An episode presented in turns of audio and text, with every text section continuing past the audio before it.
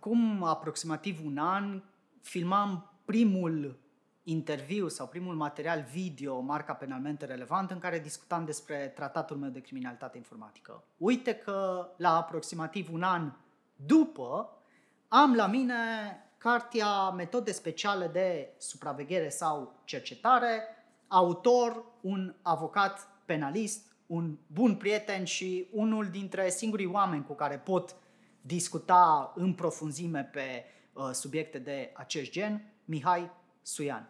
Spunem te rog, de ce această carte, de ce era nevoie de această carte și care vezi tu ca fiind publicul țintă cu privire la cartea scrisă de tine. Mulțumesc, George. Înainte să îți răspund la întrebare, vreau în primul rând să mulțumesc conducătorului meu de doctorat, profesorul Gheorghiță Mateuț, uh, care m-a sfătuit în a mi alege tema și m-a ghidat în uh, realizarea lucrării de doctorat și ulterior această carte, precum și editurii Solomon, care prin uh, publicarea acestei cărți mi-a îndeplinit un vis, aș spune. Acum, legat de întrebarea uh, ta. Această carte este necesară pentru că răspunde la foarte multe întrebări din practică, întrebări uh, care au fost și publice la un anumit moment, odată ce s-a aflat despre implicațiile Serviciului Român de Informații în supravegherea tehnică a întregii populații la un moment dat, aș putea spune, prin numărul masiv de mandate de interceptare date. Ea analizează din punct de vedere istoric toate metodele speciale, inclusiv sub vechea reglementare și uh, prezintă această evoluție de la momentul inițial al introducerilor în legislația română până în prezent, tratând și toate modificările survenite în principal ca urmare a deciziilor Curții Constituționale în materie. Practic, această carte este foarte bună pentru că explică în amănunțime toate metodele speciale. Nu doar cele care au fost popularizate în media sau care sunt cel mai des întâlnite, ci și cele care sunt folosite mai rar în anumite cauze, de pildă livrarea supravegheată de care prea puțină lume a auzit. Dar este foarte folosită în uh, anchetele complexe de criminalitate organizată, terorism, special în privința drogurilor. Acum, cui se adresează această carte? Această carte se adresează în principal profesionistului în dreptul penal, procurorului, judecătorului și avocatului. Procurorului pentru a-l ghida în munca sa din urmărire penală, unde se pot administra aceste procedee probatorii, judecătorului pentru a-l ghida în a determina legalitatea măsurilor în cameră preliminară și în instanță valoarea lor probantă. Iar avocatului, e, foarte bine știi și tu, să ne ajute să aflăm adevărul în cauză și să obținem pentru clientul nostru apărarea tuturor drepturilor sale și respectarea dreptului la viață privată.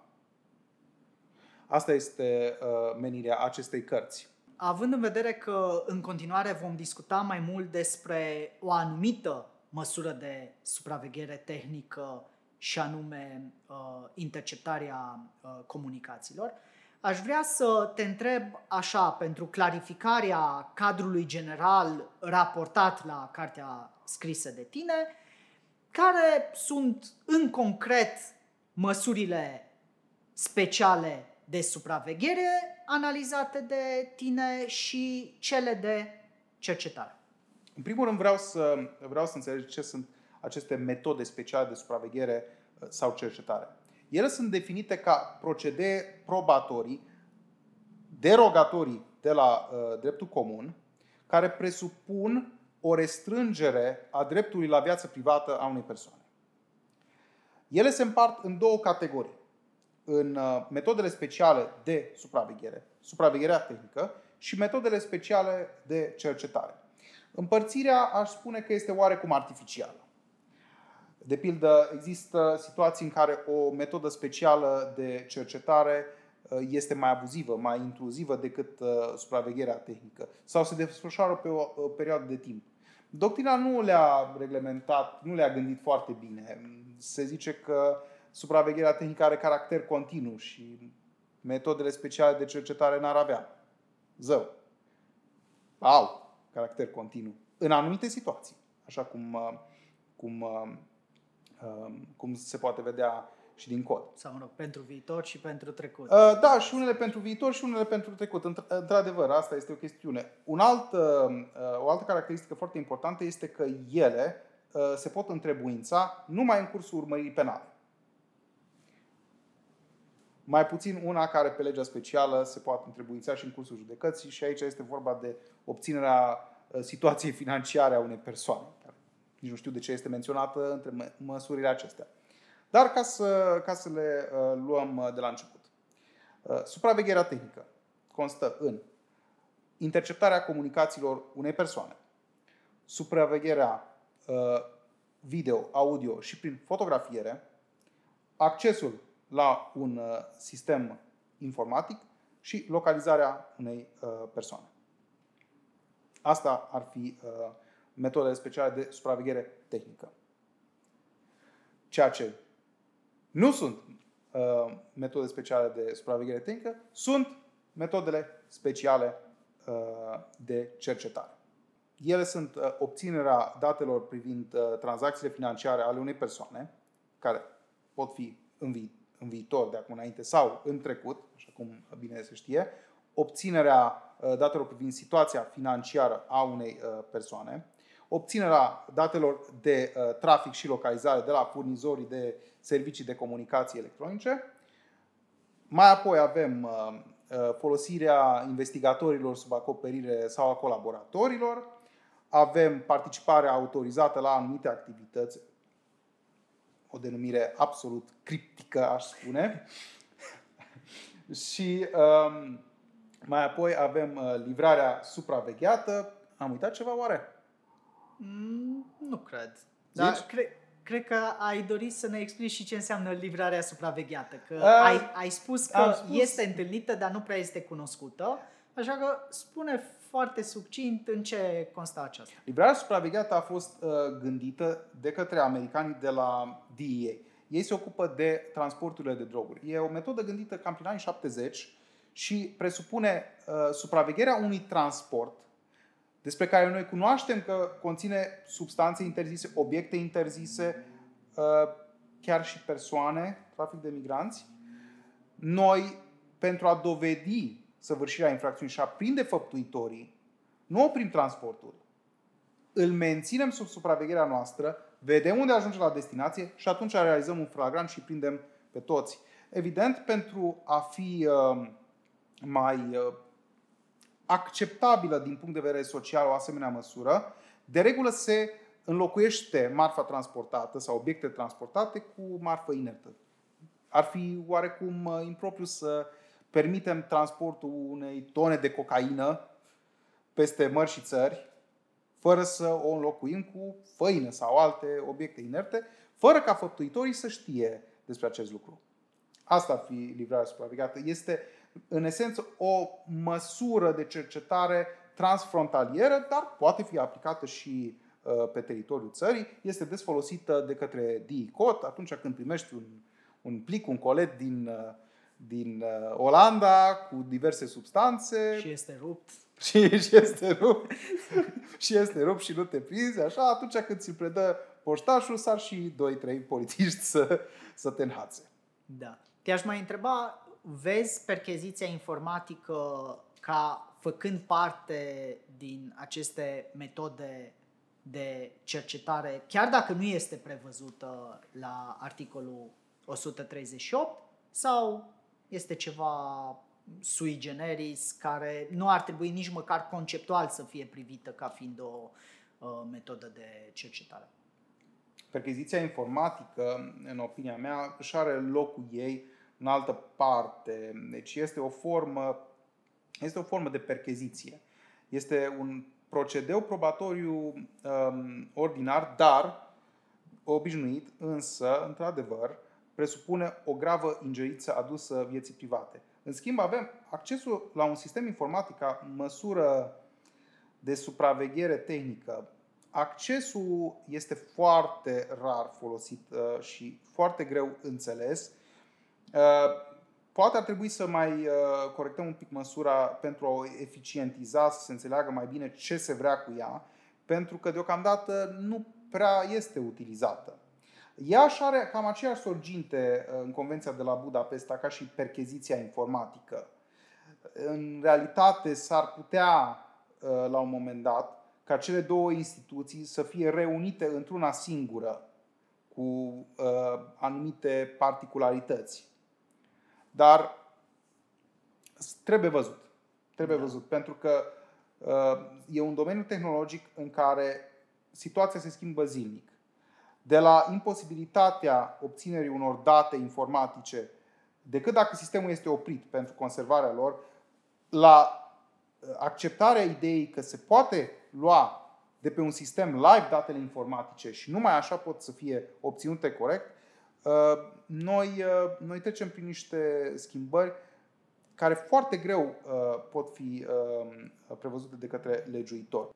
Știm cu toții și dacă unii nu știu, urmează să afle, Curtea Constituțională a avut un impact major în ceea ce privește măsurile de supraveghere tehnică. Avem decizia 51 per 2016, avem decizia 26 per 2019, uh, poate aș putea să fac trimitere inclusiv la decizia 302 per 2017, chiar dacă, care, chiar dacă nu se referă uh, explicit la supravegherea tehnică, prezintă o importanță deosebită prin prisma sancțiunilor aplicabile um, mijloacelor de probă obținute prin uh, supravegherea tehnică. Deci avem o intervenție semnificativă și repetată a Curții Constituționale.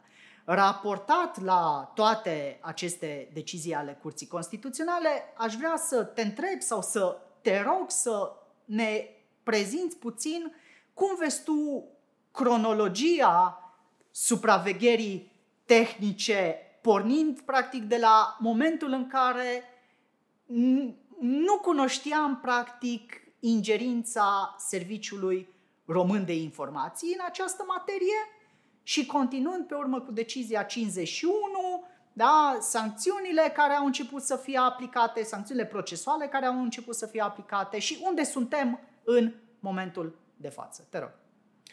George, așa cum știi și tu bine, chiar înainte de intrarea în vigoare a noului cod de procedură penală, aveam cu toții bănuieli că aceste măsuri de supraveghere tehnică sunt uh, puse în executare de către Serviciul Român de Informații. Această informație era diseminată public și de Serviciul Român de Informații pe site-ul lor la un moment dat. Noi știam, bănuiam, dar nu puteam să cunoaștem în realitate toate implicațiile. Odată cu pronunțarea hotărârii Curții Constituționale, decizia numărul 51 pe 2016, a fost adus uh, în, în lumină problema implicării Serviciului Român de Informații prin constatarea textului de la 142 uh, aliniatul 1 Cod Procedură Penală ca fiind neconstituțional, întrucât nu puteau să pună în executare alte organe specializate ale statului aceste măsuri. Repet, prin această uh, măsură se urmărea trecerea de pe regulile vechiului cod de procedură penală, unde punerea în executare se făcea primordial de către procuror sau de organe de cercetare penală și atât, fără lucrători specializați din poliție, fără alte organe specializate ale statului. Problema reală este că de la decizia 51 pe 2016 au apărut situații în practică în care judecătorii au spus ne pare rău, nu aplicăm uh, decizia Curții Constituționale, deoarece interceptările au fost făcute înainte de pronunțarea hotărârii și ea nu produce efecte pentru viitor.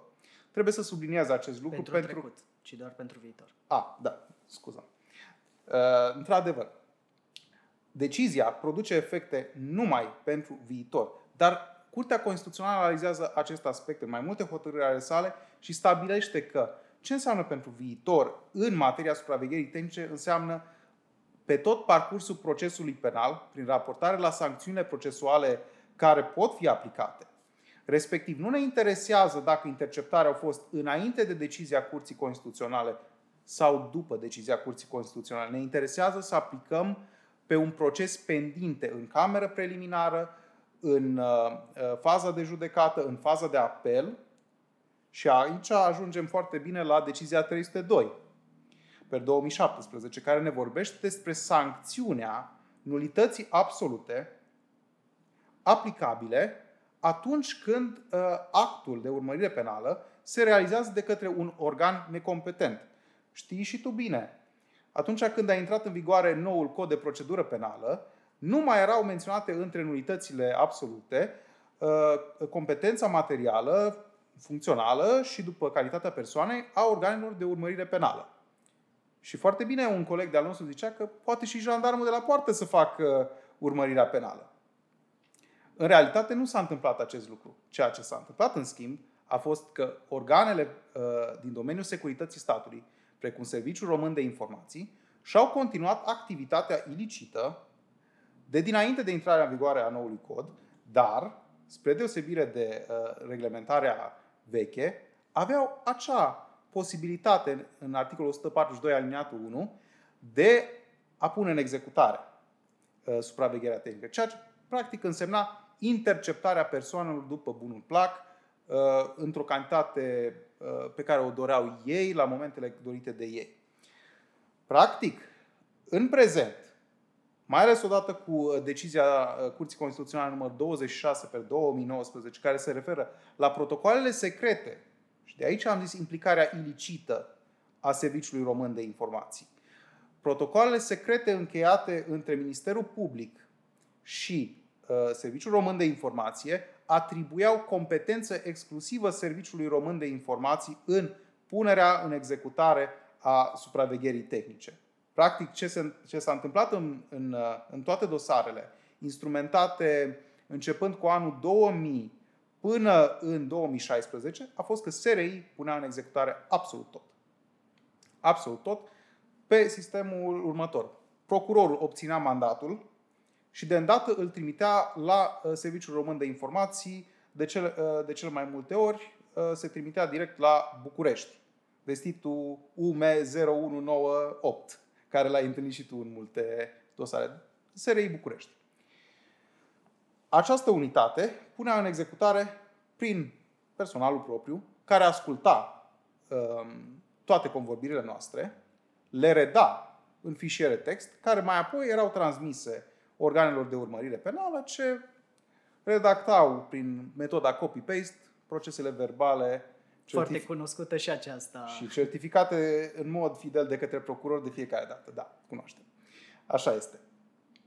În prezent, situația este semnificativ alta. Uh, apreciez că situația actuală, într-adevăr, conferă mult mai multe garanții procesuale. În prezent, fiecare organ de urmărire penală, uh, și aici mă refer la, la, la procurori în special, au posibilitatea să dispună punerea în executare a supravegherii tehnice de către um, organe de cercetare penală sau lucrători specializați din poliție, care ei sunt dotați, uh, concursul tehnic al SRI, uh, cu terminale, prin care accesează serverele Centrului Național de uh, Interceptare a Comunicațiilor, prin metode securizate care nu mai permit accesul SRI la interceptările obținute în cadrul unui proces penal. Uh, mai mult decât atât, uh, se realizează un control semestrial de către președintele în alte curs de casație și justiție cu privire la respectarea de către SRI a uh, noilor, noilor reguli stabilite în urma jurisprudenței Curții Constituționale. Practic, ceea ce s-a transformat în, în acte de urmărire penală din partea SRI Acum este doar un sprijin tehnic prin conferirea uh, serverului, dar lucrătorul specializat din poliție este cel care activează interceptarea, selectează interceptările, le oprește, numai el le poate exporta, numai el le poate auzi, iar în momentul în care și le uh, ia de pe server, pe terminalul lor, la SRI nu mai rămâne nimic și toate sunt criptate pe sisteme separate, securitate națională, DNA, parchetul general și, um, și alte asemenea. Da. Uh, dacă ar fi să-mi expun și eu punctul de vedere cu privire la această chestiune, a spune așa la modul foarte simplist. Înainte de uh, decizia 51 per 2016 și poate chiar până la decizia 26 per 2019, întregul sistem juridic se afla într-o paradigmă neconstituțională pe care, la care face trimitere inclusiv Curtea Constituțională în decizia 26 per 2019. Adică nici avocații, nici instanțele, sau mă rog, judecătorii de cameră preliminară nu cunoșteau adevărul cu privire la punerea în executare a mandatelor de supraveghere tehnică. Da? Paradigmă neconstituțională în care ne-am aflat mai bine de 10 ani de zile. Da? Protocoale secrete și așa mai departe. După ce am aflat adevărul, da? au ieșit la suprafață aceste protocoale secrete care au fost declarate ca fiind neconstituționale prin decizia 26 per 2019, am intrat în faza a doua, și anume dificultatea de a contesta legalitatea sau de a obține excluderea mijloacelor de probă obținute prin acest mecanism declarat deja ca fiind neconstituțional, unde principala miză sau principala dezbatere a fost în ce măsură pot produce efecte aceste decizii ale Curții Constituționale în cauzele pendinte. Da? Cum spuneai și tu. A existat o reticență majoră a instanțelor de a oferi aplicabilitate acestor decizii ale Curții Constituționale, doar că de la un moment dat, îndeoseb după decizia 26 per 2019, s-a schimbat această optică la nivelul instanțelor de judecată, acestea ajungând să aplice deciziile Curții Constituționale în cauzele pendinte, chiar dacă supravegherea tehnică a fost efectuată anterior acestor decizii ale Curții Constituționale. Deci asta a fost practic faza a doua. Acum mi se pare că am intrat în faza a treia. Și anume a apărut dezbaterea în ce măsură punerea în executare a activității de supraveghere tehnică este o veritabilă punere în executare cu încălcarea dispozițiilor legale dacă aceasta s-a realizat de către alte entități decât, decât uh, organele de, de urmărire penală sau echivalează cu un simplu concurs slash sprijin tehnic ce excedează conceptului de punere în executare a, a activității de, de supraveghere tehnică și nu poate fi sancționată cu uh, nulitatea absolută. Raportat la această fază a treia, această dezbatere care observ că încă continuă în, în practica judiciară, în ce măsură discutăm despre o punere în executare a mandatului sau activității de supraveghere tehnică și oferirea unui simplu concurs sau sprijin tehnic. Ne poți spune sau îmi poți explica cum ar trebui de fapt să facem distinția între cele două? Pentru că, din păcate, Curtea Constituțională a fost sesizată inclusiv cu privire la această sintagmă uh, sprijin tehnic, oferirea unui uh, sprijin tehnic, dar în respingerea excepției de neconstituționalitate, practic ne-a spus că sprijin tehnic e un ajutor uh, în plan tehnic. Deci, practic, nu ne-a, nu ne-a lămurit cu absolut nimic. Cum ar trebui să facem totuși distinția între cele două uh, activități? Asta este o problemă pe care am abordat-o intens în carte și este explicat uh, uh pendelete, este, una, este unul dintre meritele acestei cărți. Uh, dar uh, pe lângă faptul că m-am lăudat cu această chestiune, hai să-ți dau și um, o soluție scurtă. Dacă vrei să faci diferența între sprijin tehnic, suport tehnic, concurs tehnic și punere în executare, trebuie să te uiți dacă prin uh, acel sprijin tehnic persoana care a oferit sprijinul tehnic a putut să perceapă conținutul comunicației, conținutul interceptării, dacă a avut acces la fișierul respectiv, la rezultatul activității de supraveghere tehnică, asta poate să fie un indiciu. De ce? Pentru că eu mi-am bazat susținerile din carte pe problema dreptului la viață privată. Acela este încălcat dacă o persoană are acces, indiferent că se uită sau nu se uită în uh, interceptarea respectivă. Că mai degrabă posibilitatea de a avea acces la conținut. Așa este, așa este, așa este. Dar sprijinul tehnic este o problemă actuală.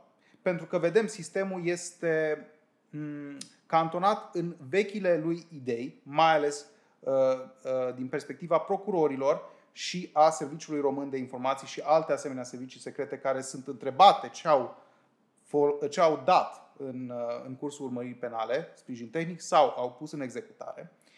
Observăm că avem aceeași problemă în care noi nu ne recunoaștem greșelile, nu vrem să recunoaștem că am încălcat legea, chiar dacă nu sunt implicații penale, majoritatea faptelor ar fi prescrise oricum. Dar, ca să răspund mai clar, sprijinul tehnic constă în a ajuta organul de urmărire penală, fie el procuror sau organ de cercetare penală, să poată el face interceptarea, ca el să poată auzi, ca el să poată să dispună, din punct de vedere tehnologic, ca uh, uh, o convorbire să fie interceptată. Îl înveți cum să apese butoanele, îi dai terminalele necesare, îi asiguri aparatura necesară dacă vorbim de alte metode de interceptare, îi pui la dispoziție tehnica, îl înveți cum să o folosească. Sau uh, poți să-i spui, domnule, uite, aici interceptarea asta nu merge, uh, tipul ăsta de interceptare, îți oferim o altă soluție alternativă. Uh, dacă se strică terminalul, îl ajuți să-și repare. Ceea ce face SRI în prezent. Toate terminalele care accesează Centrul Național de Interceptare a Comunicațiilor sunt uh, administrate de către Serviciul Român de Informații, asigurând sprijin, concurs tehnic. Asta înseamnă concurs tehnic. Dar SRI nu are acces la conținutul convorbirilor. Ceea ce nu este concurs tehnic este trimiterea mandatului la SRI, activarea de către SRI, independent de comunicarea cu procurorul, a unei funcții în serverul lor, prin care se interceptează toate convorbirile nu este sprijin tehnic, nici exploatarea uh, rezultatelor. Uh, probabil că ai văzut și tu, există CD-urile cu interceptări în care ai tot felul de fișiere de semnătură, uh, valvuri și alte chestii care sunt exportate de pe server. Ele sunt scoase de pe server cum? De către Serviciul Român de Informații, sunt puse pe CD-uri și CD-urile sunt trimise la parchet. Asta nu este activitate, asta nu e concurs tehnic cu atât mai mult cu cât implică de cele mai multe ori o triere a informației, că nu se, pune, nu se pun pe CD-uri toate, efectiv toate comunicările um, efectuate de către um, persoanele care au fost interceptate, ci doar o parte dintre acestea, ceea ce ridică întrebarea, bun, dacă doar o parte, cine a apreciat uh, care sunt informațiile relevante ce necesită să fie uh, copiate pe suporți optici. Dar mă rog, asta e altă chestiune. Îți dau un exemplu foarte bun. Uh, am întâlnit situații în care procurorul uh, solicită, evident, prin adresă secretă, nu prin adrese aflate la dosarul cauzei, punerea în executare a măsurilor de supraveghere tehnică de către Serviciul Român de Informații, 2 și un sfert, uh, actualul SIPI, uh, DGIPI, DOS și Uh, efectuarea unor note de redare cu privire la comunicațiile relevante. Relevante pentru cine? Pentru Serviciul Român de Informații care mi le ascultă. Deși nu este organ de urmărire penală, nu cred că putem să vorbim de concurs tehnic în această situație. Ca să, ca să o sumarizez toată treaba asta. Concurs tehnic este atunci când ajuți din punct de vedere tehnologic ca procurorul sau organul de cercetare să facă ceva fără ca tu să ai acces. Și ce înseamnă acces? Nici în momentul interceptării, nici ulterior și să nici cumva să nu ai posibilitatea să ai și tu o copie a acelor uh, interceptări pentru uz propriu, evident. De multe ori am întâlnit în practică uh, mențiunea asta. Noi am acordat numai sprijin tehnic, noi am acordat numai concurs tehnic și am întâlnit-o inclusiv în uh, răspunsurile procurorilor. Am avut o cauză aici uh, la Cluj în care procurorul general răspunde uh, DGIPI, fostul SIPI, a acordat numai sprijin tehnic, vă alăturăm adresele de corespondență cu acest serviciu. Ce era în adresele de corespondență? Scria foarte clar. Vă trimite mandatul în vederea punerii în executare. Negru pe alb. Fiind întrebat serviciul secret, serviciul secret zice, noi le-am pus în executare. Un răspuns corect, un răspuns cinstit, de altfel. De aceea, recomand tuturor, dacă vor să vadă dacă a fost concurs tehnic, să ceară atât de la uh, parchet, cât și de la serviciul secret, corespondența între cele două instituții. Dacă vedeți că s-a transmis mandatul de supraveghere tehnică, puteți să fiți siguri că nu este niciun concurs tehnic. Pentru concurs tehnic nu este necesar ca Serviciul Român de Informații să vadă mandatul. De ce? Pentru că existau dispoziții în protocolul lor secret pentru concurs tehnic, care nu presupunea transmiterea mandatului. Dacă revenim la problema protocolelor, acolo se face o distinție clară între punere în executare și concurs tehnic. Concursul tehnic e exact ce ți-am spus eu.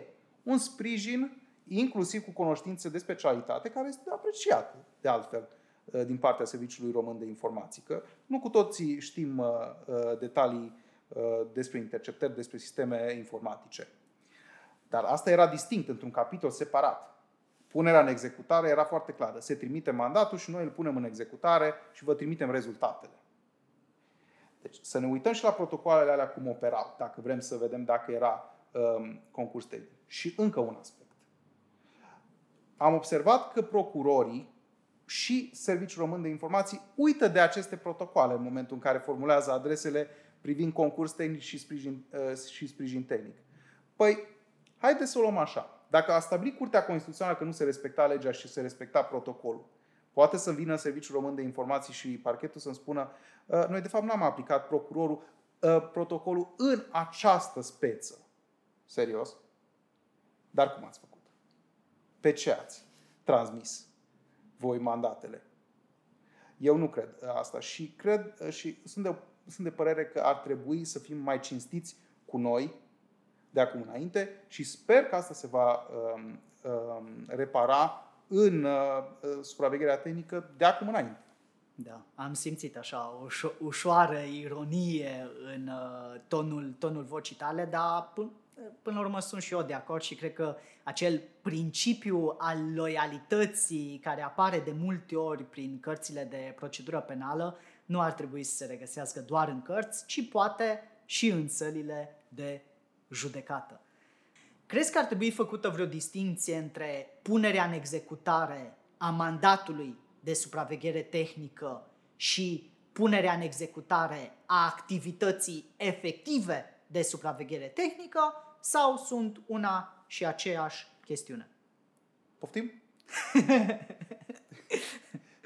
De termenul al doilea n-am mai auzit niciodată. Mi, mi se pare că nu putem vorbi decât de o singură chestiune. Punerea în executare a mandatului de supraveghere tehnică, așa cum spune articolul 142, aliniatul 1, cod procedură penală. De către procuror, organe de cercetare penală sau lucrători specializați din poliție. Cum adică Exi- ex- există, există opinii potrivit cărora punerea în executare a mandatului de supraveghere tehnică este o activitate premergătoare activității propriu-zise de supraveghere tehnică.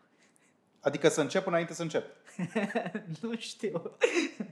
Bun, deci consider că distinția asta este una uh, artificială. Practic, punerea în executare a mandatului implică efectiv activitatea de supraveghere uh, tehnică, deci nu are sens să... Dacă este să mă întreb, putem să distingem o chestiune. Dacă vorbim de punerea în executare a mandatului de supraveghere tehnică de către alte persoane decât procurorul, atunci, într-adevăr, ar putea să existe o etapă de emitere a unei ordonanțe prin care se dispune punerea în executare. Altceva nu poate să existe. Altceva nu poate să existe. Făceai, fă, făceai vorbirea anterior despre SRI în primul rând, dar făceai trimitere și la CP, DP, Direcția de uh, Operațiuni uh, Speciale și așa mai departe. Mm, poți explica la modul foarte clar și tranșant, efectiv, care dintre aceste entități sau ce funcționari din cadrul acestor entități se pot implica în activitatea propriu-zisă de supraveghere tehnică. Aici mă refer pe dreptul comun, nu pe uh, mandatele de siguranță națională. Da, desigur. În primul rând trebuie să înțelegem și să facem distinție între uh, organele um, de cercetare penală și organele din domeniul securității statului. Serviciul Român de Informații este un astfel de organ din domeniul securității naționale, precum este și Serviciul uh, de Informații Externe, um, Direcția de Informații a Armatei, pe care nu prea am auzit noi, dar sigur își face treaba, nu are treabă cu civilii, cu așa. Uh, mai avem uh, Direcția Generală um, de Informații și Protecție Internă a Poliției, și ea este un serviciu secret, un serviciu de informații, și defunctul SIPA, Serviciul de Informații al Ministerului Justiției, care de vreo 16 ani nu mai există. Aceste uh, entități au domenii uh, de activitate în afara judiciarului. Ele nu pot să ajute la înfăptuirea justiției în mod legal. Pentru că scopul lor și scopul activităților, chiar dacă implică interceptarea comunicațiilor sau alte măsuri de supraveghere tehnică, nu pot fi folosite în procesul penal. În schimb, există anumite entități care pot pune în executare. Și aici vorbim de uh, Direcția de Operațiuni Speciale, care este o direcție în cadrul uh, Poliției Române, care se ocupă de filaje și de interceptări. Toți uh, ofițerii de poliție sau agenții de poliție care realizează activități de punere în executare au avizul de poliție judiciară. Deci ei pot fi organe de cercetare penală în dosarul respectiv. Dar nu acționează ca atare. Ei sunt specializați poate numai pe interceptări, dar au acest aviz și oricând pot să devină organe de cercetare penală propriu-zise. Mai apoi avem uh, Direcția Generală Anticorupție. Este o altă direcție în cadrul uh, Inspectoratului General al Poliției Române, care se ocupă de uh, activitatea internă a poliției și a pompierilor și, alt, uh, person- și al personalului MAI. Practic, investigează infracțiunile de corupție din uh, MAI.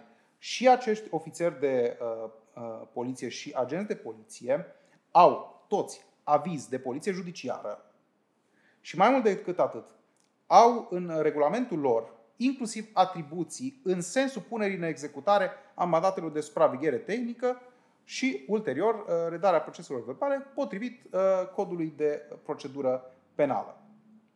Desigur, uh, mai avem Direcția Națională Anticorupție, care are propriul său corp de ofițeri de poliție și agenți de poliție. Serviciu tehnic. Da, serviciu, serviciu tehnic al DNA, dar pe lângă acesta, de redarea proceselor verbale se ocupă tot timpul Uh, polițiștii din cadrul uh, DNA.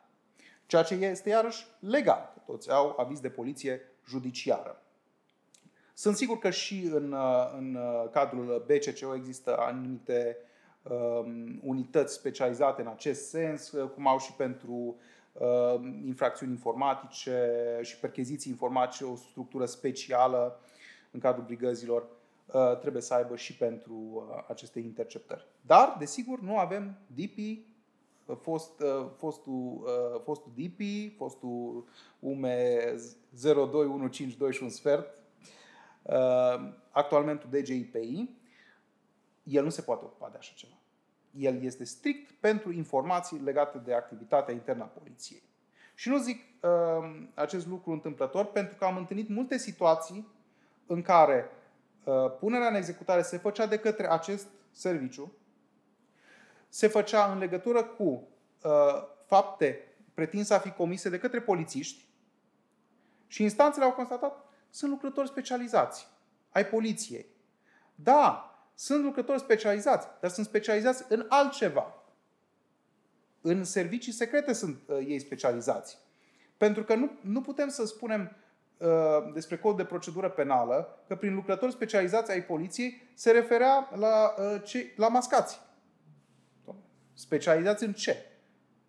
trebuie să fie specializați în punerea în executare a mandatelor de supraveghere tehnică, care presupune două chestiuni. Unu, să aibă cunoștințele necesare și doi, să aibă avizul de poliție judiciară. De ce este foarte important?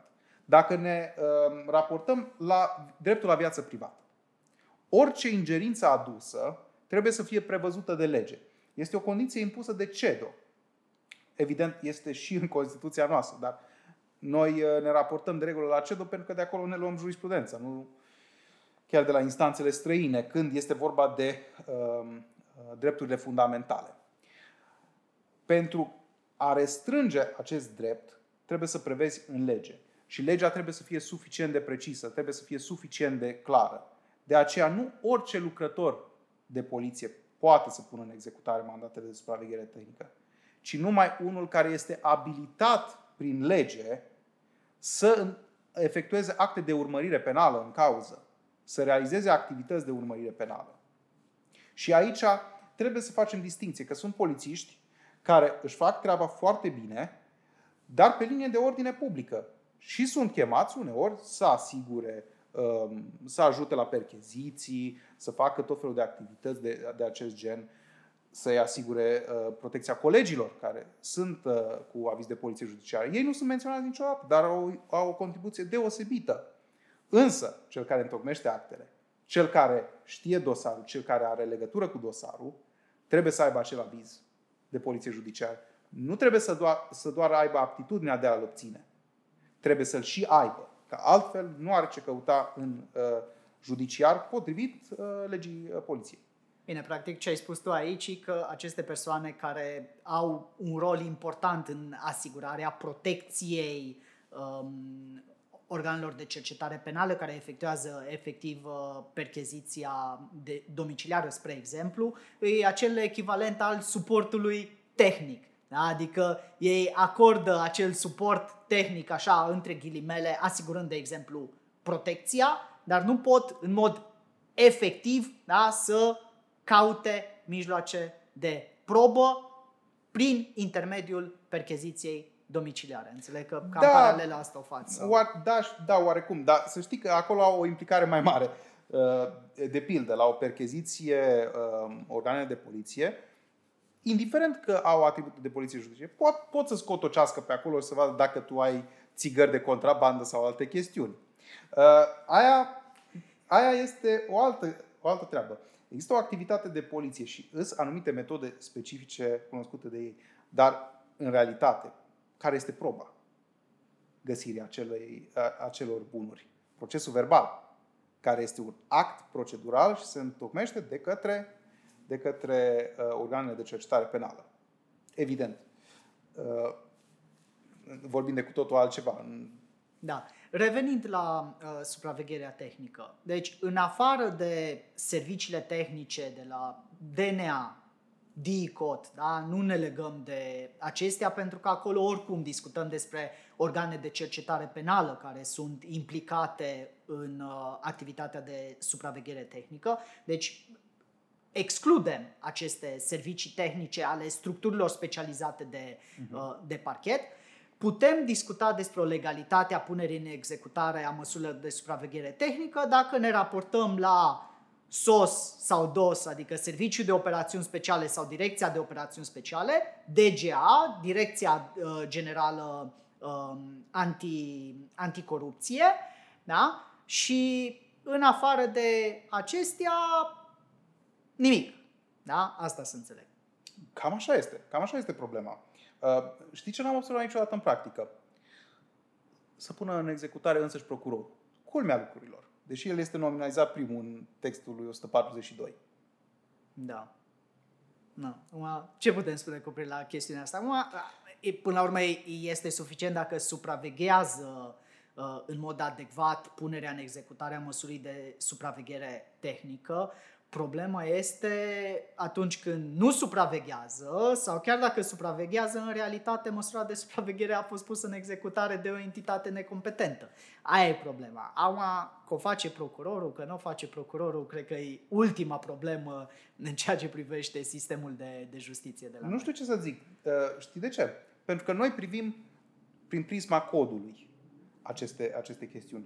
Dar dacă stăm să le vedem în practică, ne dăm seama că este imposibil omenesc să faci zeci de interceptări în același timp și tu să le pui în executare ca procuror. Este evident că uh, procurorul are un rol de a coordona activitatea. Exact. Dar asta nu scuză uh, situațiile în care el trebuie să cunoască pendelete ce înseamnă supravegherea tehnică și să știe și care sunt uh, uh, regulile care trebuie să fie um, avute în vedere. Să-și emită o ordonanță de punere în executare pentru toate organele de cercetare penală, să le supravegheze activitatea și, evident, să, uh, să se implice activ. Cred că asta ar fi uh, suficient ca el să facă. Și poate în, uh, într-o legislație viitoare să se recunoască faptul că avem nevoie de cunoștințe specializate, să punem organele de cercetare penală sau procurorii în mod excepțional, așa cum este în prezent, și procurorul să fie tot timpul obligat să supravegheze, controleze și să-și asume răspunderea pe supravegherea tehnică. Da, de acord. Uh, spuneai, spuneai adineauri sau făceai trimitere la lucrătorii specializați din cadrul poliției. Și te-aș întreba sau mi-aș dori mai mult să tranșăm această problemă uh, lămurindu-ne în ce măsură trebuie sau nu să facem o distinție între lucrătorii specializați din poliție și organele de cercetare penală, din perspectiva supravegherii tehnice, în mod evident. Bun. Distinția se face în fiecare, în fiecare dosar, în parte. Și o să-ți explic de ce. Într-un dosar avem procurorul care supraveghează sau efectuează urmărirea penală. După caz, ă, nu discutăm neapărat de competență a organelor de urmărire penală. Dar organul de cercetare penală este acea persoană, acel organ de urmărire penală care efectuează actele procedurale în cauză. Ei, pe lângă acesta, mai sunt și alți lucrători de poliție implicați, care nu neapărat efectuează actele procedurale, dar sprijină, poate din punct de vedere administrativ, ancheta. Și uh, activitatea lor nu se manifestă în niciun, uh, niciun act. Pentru a le permite să activeze în procesul penal, strict cu privire la acea bucățică denumită uh, punerea în executare, cod de procedură penală a prevăzut și lucrătorii uh, specializați. Ei, de regulă, sunt persoane care se pricep, sunt instruite să folosească terminalele specifice uh, programate de către SRI și cam asta fac tot timpul. Hai să zicem că sunt un fel de specialiști. Dacă ar fi să-i comparăm cu alți lucrători specializați, îi putem compara cu cei care efectuează perchezițiile informatice Uh, la BCCO pentru DICOT. Ei numai asta fac în fiecare zi.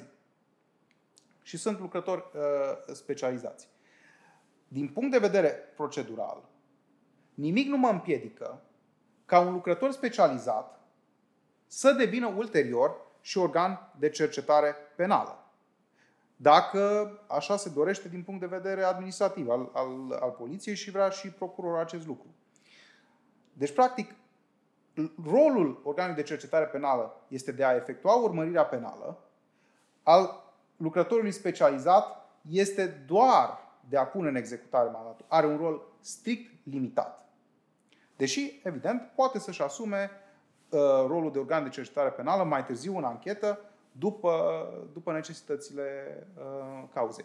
Da. Aș face mai o observație că ai făcut trimitere la percheziția informatică. Acum, mă rog, din ce am văzut, cam cei care se ocupau de perchezițiile informatice la BCCO au devenit specialiști pe percheziții informatice în cadrul uh, DICOT. S-a produs aici o, o modificare, dar ideea este că uh, anterior intervenției legislative prin care s-a introdus articolul 168 indice 1 cod procedură penală um, ce permitea ca per, legal, permitea legal ca percheziția informatică să fie efectuată și de către lucrători de poliție specializați, pentru că anterior articolul 168 făcea trimite doar la specialiști, care specialist nu echivalează cu lucrător de poliție specializat cu av- ca, care sau că nu are aviz de poliție judiciară. Da? Noțiunea de specialist e cu totul altceva. Realitatea în teren era că, deși dispozițiile legale permiteau ca percheziția informatică să fie efectuată doar de către specialiști, pentru că încă nu aveam articolul 168 indice 1, în realitate, perchezițiile informatice erau efectuate de lucrători de poliție specializați, ba chiar cu aviz de poliție judiciară. Unii dintre aceștia chiar erau organe de cercetare penală în diverse dosare penale. De aia, acum, o parte dintre aceștia fie și-au dat, demi- și-au dat demisia și au devenit specialiști în cadrul DICOT pentru a se ocupa, practic, doar de mhm. perchezițiile informatice, fără să mai, își mai ocupe din, din timp și cu uh, alte dosare penale în calitate de organe de cercetare penală. Deci cred că am putea să discutăm foarte mult inclusiv despre uh, percheziția informatică, însă asta este o cu totul altă discuție, deși poate o să spun la final o întrebare pe cum mhm. vezi tu raportul dintre percheziția informatică și măsura de supraveghere tehnică constând în accesarea unui sistem informatic, dar înainte de asta, pentru a pune capac, să-i spunem așa, uh, supravegherii, supravegherii tehnice, te-aș întreba cum vezi tu cadrul normativ actual pe supravegherea tehnică, ce probleme există? Și ce remedii în plan legislativ crezi că s-ar impune? Eu cred că sunt multe probleme. uh, în prezent. Uh, codul de procedură penală are niște deficiențe ce se impun a fi remediate. Prima, uh, pe care am criticat-o deja de câțiva ani, prin articolele mele, este eliminarea posibilității autorizării de către procuror a măsurilor de supraveghere tehnică pentru 48 de ore. Ea a fost criticată în doctrină ca fiind um, neconstituțională și contrară principiului introducerii judecătorului de drepturi și libertăți. Nu-și mai găsește menirea. Dacă eu trebuie să scriu o ordonanță motivată prin care să autorizez măsurile, nu mai bine scriu o propunere și mă duc cu ea la judecătorul de drepturi și libertăți? Ține cam la fel de mult timp. Judecătorul de drepturi și libertăți este în permanență la, uh, la instanță sau poate să, să vină la instanță în afara orelor de program foarte, foarte repede și să-mi soluționeze efectiv această cerere. Problema este că odată ce se autorizează aceste măsuri, foarte greu va, va considera un judecător de drepturi și libertăți ulterior că ele nu erau necesare și ele nu erau legale. De ce? Pentru că va fi influențat de rezultatul lor, care poate să fie pozitiv pentru o anchetă. Nu zic că nu, nu e pozitiv, dar nu mi se pare corect. Deci eu cred că înainte de orice ingerință în viața privată prin supraveghere tehnică, trebuie să avem o hotărâre judecătorească. Da, mă rog, pe de altă parte, cred că ești și tu de acord că în materia supravegherii tehnice, fiecare oră poate să conteze.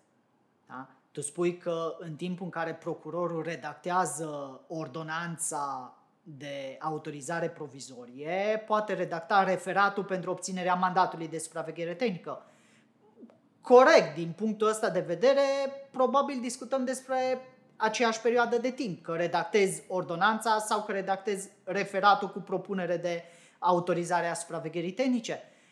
Pe de altă parte, mai ai și timpul ăla în care tu trimiți judecătorul de drepturi și libertăți referatul, el trebuie totuși să vină în camera de uh, consiliu și să dispună. Deci ai un interval de timp în care, teoretic vorbind, s-ar putea să ratezi niște informații esențiale pe care altfel s-ar fi putut să le surprinzi pe ordonanța provizorie de supraveghere tehnică. În rest, sunt perfect de acord cu tine. Doar că aici este o balanță foarte uh, dificilă de, de uh, echilibrat între drepturile inculpatului și beneficiile pe care totuși le poate aduce această ordonanță provizorie a procurorului. Uite că nu sunt uh, uh, complet de acord cu tine. Eu cred că dacă un procuror are un dosar destul de complex de instrumentat, va trebui să depună toate diligențele pentru a se gândi dacă are nevoie de măsuri de supraveghere tehnică. Situațiile pe care tu mi le spui sunt suficient de rare încât, în opinia mea, uh, nu, uh, nu se justifică această prevedere legală și eu am o singură situație în minte când uh, mă gândesc la aceste măsuri. Realizarea unui flagrant în cazul infracțiunilor de corupție, care poate fi realizat și ulterior, la o altă oră, nu cred că ține foarte mult, dar, într-adevăr, acolo putem să avem o discuție în care s-ar uh, impune un pic temporizarea flagrantului pentru a se obține mandatul. Pentru că vine o persoană, depune un denunț și ce vrea? Vrea să se constate că cineva i-a cerut o sumă de bani. Totuși, în situația asta, cred că se poate organiza a doua zi. Există modalități concrete de anchetă prin care uh, se poate tergiversa un pic și vorbesc de câteva ore. Da, numai, cred că, până la urmă, știi care e problema aici? E ca și cu ordonanțele de urgență. Așa cum ordonanța de urgență ar trebui să aibă ca premisă o situație excepțională, așa și ordonanța provizorie da, ar trebui să fie cu totul excepțională. Că în practică nu este cu totul excepțională, ci de multe ori se folosește doar așa, pentru a câștiga un pic de timp, să nu mai treci în faza inițială pe la judecătorul de drepturi și libertăți, e o cu totul altă problemă. Dar ține mai degrabă de aplicarea dispoziției legale decât de uh, existența acestei dispoziții legale. Eu mai degrabă așa o văd. E mai degrabă o problemă de aplicare a legii, dacă se face abuz de acest... uneori, nu tot timpul, se face abuz de această dispoziție legală și se emit mult prea multe ordonanțe uh, provizorii cu privire la supravegherea, pre, supravegherea tehnică, dar nu aș renunța neapărat la această dispoziție legală, pentru că dacă ai renunța la ea, în aceste situații, de acord cu tine, excepționale care se întâlnesc foarte rar, n-ai mai avea această pârghie. Și cred că asta s-ar putea, în cazul particular, e adevărat, să genereze consecințe practic imposibil de remediat din perspectiva probațiunii. Și totuși ar trebui să ne gândim și, și la ea puțin. Well, let's agree to disagree la treaba asta. Dar haideți să îți mai spun ce mai văd uh, în cod ca nefiind, uh, nefiind bine reglementat. Este vorba de situațiile în care se poate dispune o metodă specială de supraveghere uh, sau cercetare. Și mie mi se pare că legea este mult prea permisivă în această situație. Să ne gândim că aceste uh, măsuri pot să fie luate inclusiv în cazul infracțiunilor contra siguranței circulației pe drumurile publice. Ți se pare normal o situație de genul ăsta? Eu ce aș face? Aș impune ca aceste măsuri să poată fi folosite numai în cazul anumitor infracțiuni, cum deja s-a încercat uh, pe cod, sau dacă Uh, pedeapsa prevăzută de lege este mai mare de șapte ani. Cel puțin maxim. Noi acum suntem undeva la 5 ani, unde putem cataloga majoritatea infracțiunilor din cod. Nu este, nu este bine, nu este necesar. Și mai mult decât atât, ar trebui să ne gândim la niște paliere de gravitate. În ce sens? Pentru anumite metode speciale să uh, poată fi încuvințate mai ușor, mai lesne, pentru mai multe tipuri de infracțiuni. Și aici vorbesc de uh, uh, măsuri precum obținerea uh, datelor privind tranzacțiile financiare a unei persoane. Să poată fi obținute și pentru infracțiuni de înșelăciune și pentru alte asemenea fapte. Dar să realizez uh, înregistrări ambientale, supraveghere audio-video ambiental în casa unui om, Cred că acolo trebuie să fie o faptă de o mai mare gravitate. Și asta cred că este unul dintre lipsurile legiuitorului. Și ar trebui să uh, ne uităm că în străinătate se fac aceste distinții, în special în Germania, uh, cu privire la diversele uh, măsuri.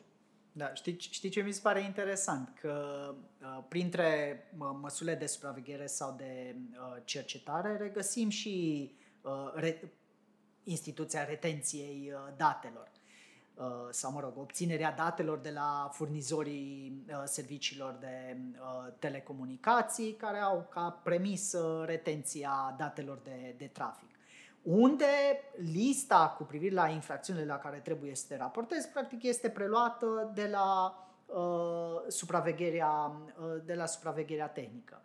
Recent însă am, avem o uh, nouă hotărâre pe retenția datelor de la Curtea de Justiție a Uniunii Europene, unde Curtea ne-a spus, pe raportat la principiul proporționalității, că poți apela la o astfel de măsură în vederea strângerii de probe, doar dacă discuți despre o infracțiune cu adevărat gravă.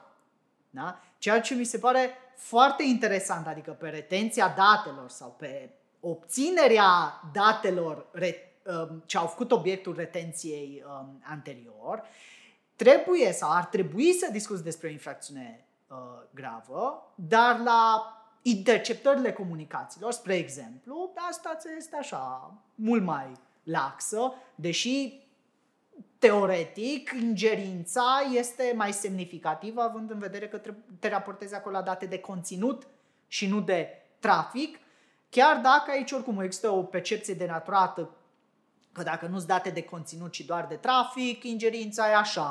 Uh, nesemnificativă, fără să se înțeleagă că dacă pui cap la cap mai multe categorii de date de trafic, poți să obții informații mult mai relevante decât dacă ai fi avut acces la date de conținut, dar asta e o cu totul uh, altă discuție. Deci, raporta la, inclusiv la noua jurisprudență a Curții Europene um, Uh, Curții de Justiție a Uniunii Europene, găsesc într-adevăr interesantă observația ta și poate ar trebui făcută aici o intervenție uh, legislativă, deși...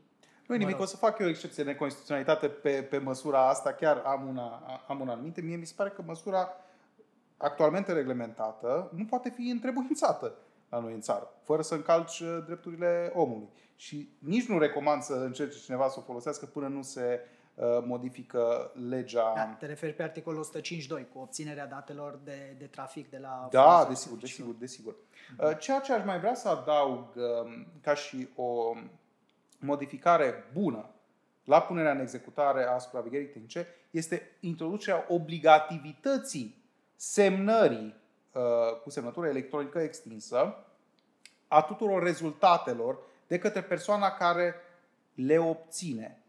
Deci toate activitățile, în momentul în care sunt obținute, să fie semnate de către individul, de către persoana, organ de cercetare penală, procuror, lucrător specializat, care a pus în executare mandatul. Oare ce problemă a rezolvat chestia asta?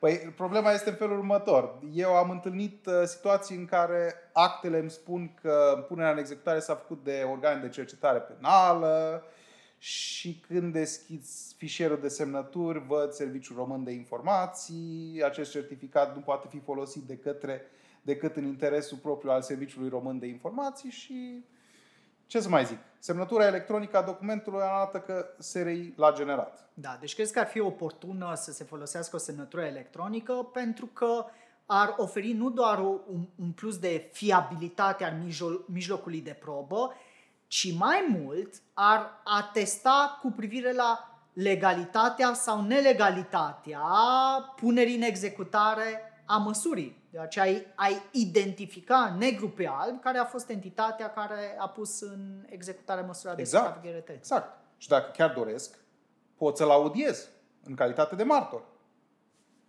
Chiar și în cameră preliminară, cu privire la legalitatea Uh, punerii în executare. Dacă a avut mandat, dacă a avut uh, ordonanță din partea procurorului uh, de punere în executare, toate aceste aspecte pot să fie rezolvate dacă cineva își asumă activitatea. Nu avem o entitate anonimă cum este Serviciul Român de Informații. Și discutând despre acest serviciu, Geo, mai am încă o sugestie.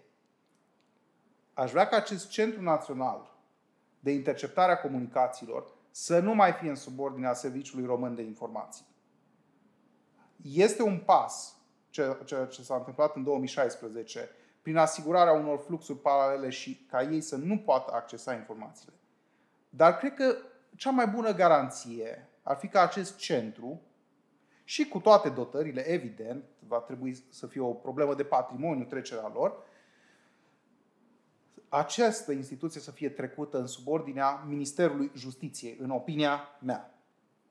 Și cu asta cred că am uh, uh, rezolvat foarte multe probleme. Nu s-ar mai uh, discuta despre implicarea serviciilor secrete. Într-adevăr, o să existe mare rezistență împotriva acestei măsuri, dar eu cred că numai așa putem să, putem să facem ceva. Sau să facem un sistem paralel strict pentru judiciar, care, evident, să fie în subordinea Ministerului Justiției și să aibă tehnica lor și organele de urmărire penală să poată accesa numai acel, uh, acel sistem.